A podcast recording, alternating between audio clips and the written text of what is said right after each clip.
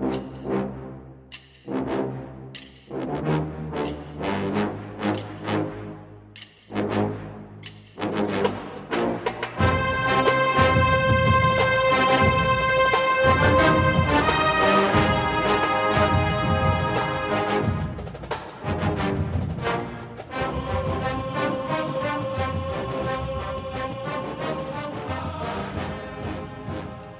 Good morning, Bucknutters. Welcome to the Bucknuts Morning Five here on Wednesday, July 1st, 2020. I am Dave Biddle. I am very happy to be joined by Matt Baxendale.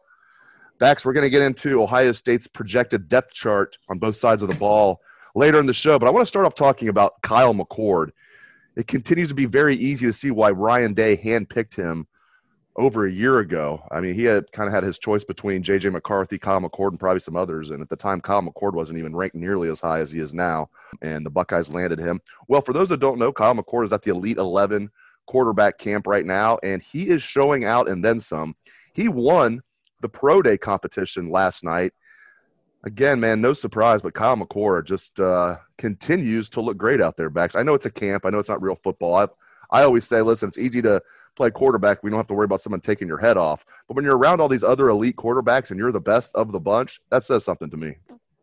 Yeah, I mean, you know, we always use the Shane Morris example as to be wary of what kids look like playing football in shorts, but Kyle McCord could easily fit into that discussion we had last week, where you know we don't talk enough about him uh, because we really don't. You know, he's the number three uh, pro style quarterback in the country. Uh, I think that that number is going to change at some point here. Uh, to Ryan Day, he's clearly the number one pro style quarterback in the country, considering when he took him. I mean, uh, and he took him ahead of J.J. McCarthy, who 24 7's composite has as, as one spot ahead of him in the rankings. So if you're really into exact ranking numbers, Kyle McCord's a kid who maybe even better than his five star number that he already has. Um, you know, he's he's one of the early commitments. He's one of those kids you build the class around. How many times have we seen historically you build a class around a quarterback, right? Well, Kyle McCord might be that quarterback. Right now, he's got everything that you would want in a quarterback prospect. And he went to the Elite 11, and much like CJ Stroud last year, went out and was the best quarterback. So that says a lot about it.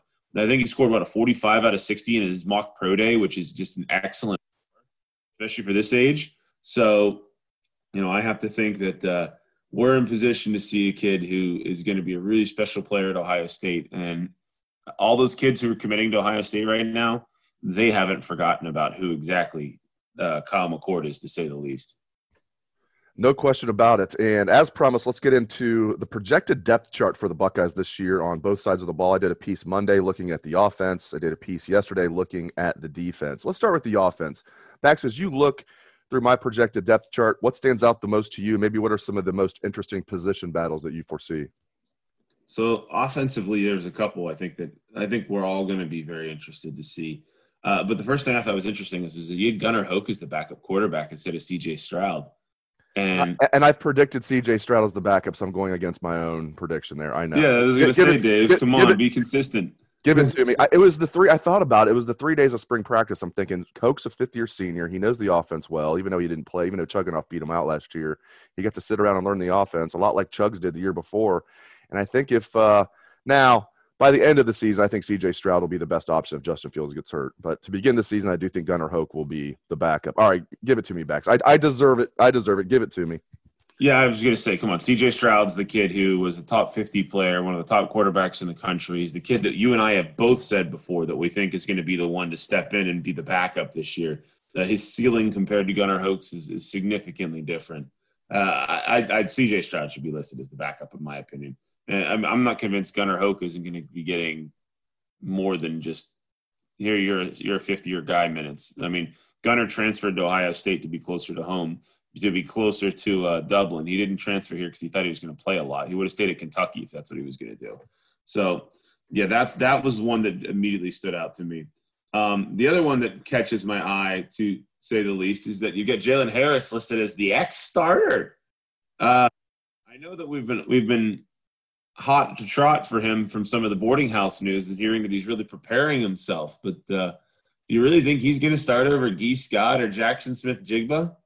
I think he'll start over Gee Scott since Gee Scott's not on the team. G Scott, Um, remember, guys, it's very, it's very, I, I, it's very easy. It's, it's the letter G. Well, here's the thing. I think all those guys. First of all, Chris Olave and Garrett Wilson are going to play a ton. They're going to get the most catches, most you know, most yards, most touchdowns of any of the receivers. Those two are going to be the stars of the wide receiver room. We know that. Then I think a lot of those other guys are going to share the wealth. Jalen Harris is a senior. I've been told that he's kind of turned the corner, and it it just depends on. Do you think Jalen Harris can fend off these true freshmen? Now, I think at least three of the true freshmen are going to play a lot: Julian Fleming, G. Scott, and Jackson Smith-Njigba. But it's kind of semantics to me. I had to put somebody in there. I went with the senior, and but I think all those guys are going to play. Okay. One other thing too, which is just this is more of an observation versus uh, anything else. Remember when Ohio State signed Enokk Vimahi, and they were talking about how uh, you know he was going to be here for a year, and then he was going to go on a mission for a couple years, and we wouldn't see him. Yet here he is still on the uh, depth chart. So uh, I guess uh, I guess that that got postponed for his opportunity to play college football. That's so, right. Yeah, he he decided to put that on hold. Yep. Yep, and that that's a good thing because I remember when we signed him, I remember thinking, man, that would really be a, lot, a waste of a year for him to not just do it right away. If he came here and started building all this muscle and getting moving forward, and it seems like uh, seems like he agreed. So yeah, that that that was just that's not that's anything to do with where you have him on the depth chart. It just made me think, oh yeah, I'm glad we still have him here because I think he's a pretty good player. So by the way, the other the comment, our backup offensive line is actually quite decent this year. Remember all those years we had where like if you had one guy who was a backup that you felt decent about even being on the field, you were like relieved. Now we've got like a whole decent second unit. I mean, between Dawand Jones and Paris Johnson, we might have the best backup tackles in the country. So talk about changing times, huh? No question about it. That's what I love about this O line. It's going to be their best offensive line, Ohio State's best offense, offensive line since at least 2013. That offensive line had four future NFL players on it, plus Marcus Hall, double barrel Marcus Hall, who didn't play in the NFL but was still a good right tackle as a senior. And then when he couldn't play in the Big Ten championship game, they had redshirt freshman Pat Elflein out there, another future NFL guy. So that 2013 offensive line was excellent. I think this year's might be even better than that line. They had Jack Mewhort, they had Corey Linsley, you know, they had Andrew Norwell, who somehow wasn't drafted and now is one of the highest paid linemen in NFL history. Um, on and on and on with uh, how great that 2013 offensive line was. Obviously, Taylor Decker was on that offensive line. Had a bad first game, but he was playing against Khalil Mack. And then after that, as a sophomore, Taylor Decker was really good. Eventually worked his way into being a first round pick. So it's going to be tough for them to be better than 2013, but it's going to be at least the best since then. All right, let's move on to the defense. I promise I won't get defensive this time, pun intended. If you uh, ridicule my picks, let's look at the my projected depth chart on defense. What stands out the most to you? I don't understand. Well, how the heck do you think Shaun Wade's going to start? No, I'm just kidding. um, I think the thing that I think is most interesting is is that you've listed K'Vaughan Pope as the starting will. Uh, not that I don't necessarily disagree, but that's a big step to say, say essentially say that Baron Browning isn't going to start. There's got to be some sort of strategizing going on behind the scenes there, Mr. Biddle. Yes, there is. I'm glad you asked about that. I think Baron Browning is going to be you know, like a lot of times when a defensive back moves around, we just call him a rover back. He's going to be that version of a linebacker slash defensive end, in my opinion. Last year, as we know, Baron Browning basically split snaps with Tuf Borland in the middle. I think Baron Browning's more of an outside backer than a middle backer. So I think he's going to play some outside. I think he can play both outside spots, the Will and the Sam. I think they're going to use him as a rush end too, Bax. I think he's going to be in that rushman package. He's not going to be a three down defensive end or anything anything like that, but you know, on passing downs, even on second down, sometimes I think they're going to move him down uh, to a defensive end role. So I look for Baron Browning to move around a lot, and I thought K'Vaughan Pope looked good as Malik Harrison's backup last year. So I'm going with Pope there, but I do think Browning is going to be a huge part of this defense. But I think he's going to move around a lot, different linebacker spots and D end. Yeah, that's the thing with with Baron Browning is, is the times he's always you know popped to me on the field is whenever he's running downhill ready to kill a quarterback he's never looked super comfortable like as, as, as your classic linebacker. Clear skill set is to to be the guy who goes downhill and attacks the quarterback. I mean, that's where he looks like a five star. So hopefully OSU uses him that way. Um, I, I think that'll be very interesting to see how that pans out because I agree that's how they should use him. I just worry that's wishful thinking on our part, what the staff's actually going to do. Very possible. It wouldn't be the first time that we had a suggestion that the staff ignored us and the staff's probably right. Whatever they're going, they they kind of know more about football than we do. Shockingly. Um, yeah. okay, let's look at the safeties. That's an interesting one for me. I put Marcus Hooker or Josh Proctor. This is assuming they're going to go with the single high safety again in the three starting corners. I tend to think Kerry Coombs is going to mix it up a little more. We'll see some of the traditional two safeties in there the free safety, the strong safety. But the depth is not good at safety. The experience is not good. So, you know, maybe they will stick with the, the three corners as the starter and just one safety. And that's what Ryan Day wants to be the base defense like it was last year. But I look at safety.